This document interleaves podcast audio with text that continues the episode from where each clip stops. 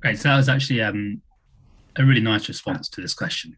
Um, I think overall, the few things that I really liked about this is that you started by talking about why this paper was relevant and how it ties into yourself, uh, which kind of gave this some rationale and reason behind why you're talking about this particular paper rather than just having picked a particular paper to prepare for the interview.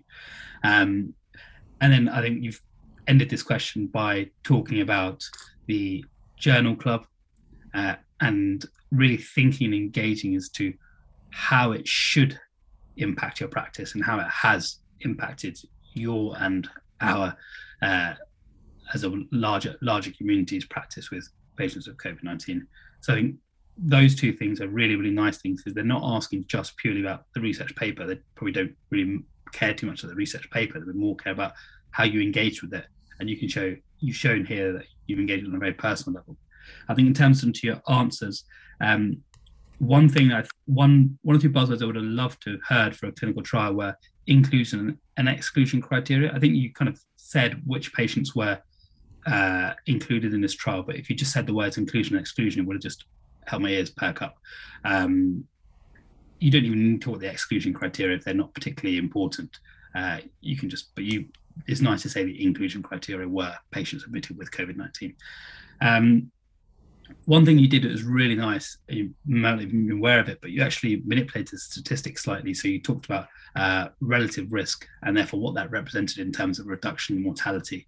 Um, and that was really nice because it shows you really are engaging. You've a engaging with statistics on a, on a slightly higher level because you're transforming them, uh, and b you're actually trying to relate it back to something relatable, not just relative risk, but actually what does this mean in terms of fewer patients or more patients dying. Um, and then the thing you did well was that you talked about some of the criticisms, so that the control group wasn't that controlled. Um, and I think that's a really nice thing to think about. I actually think it probably, once you did say it, it was nice to see that you had that insight. I wonder whether you could have even talked about it a bit more because clinical trials are, by their very nature, very difficult to absolutely control and standardize.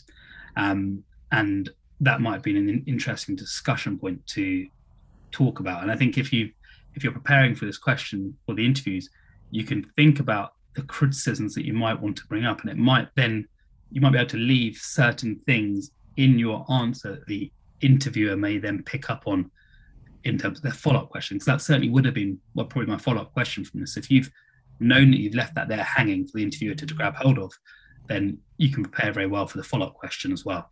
Uh, so if that was your intention, well done. Um, great.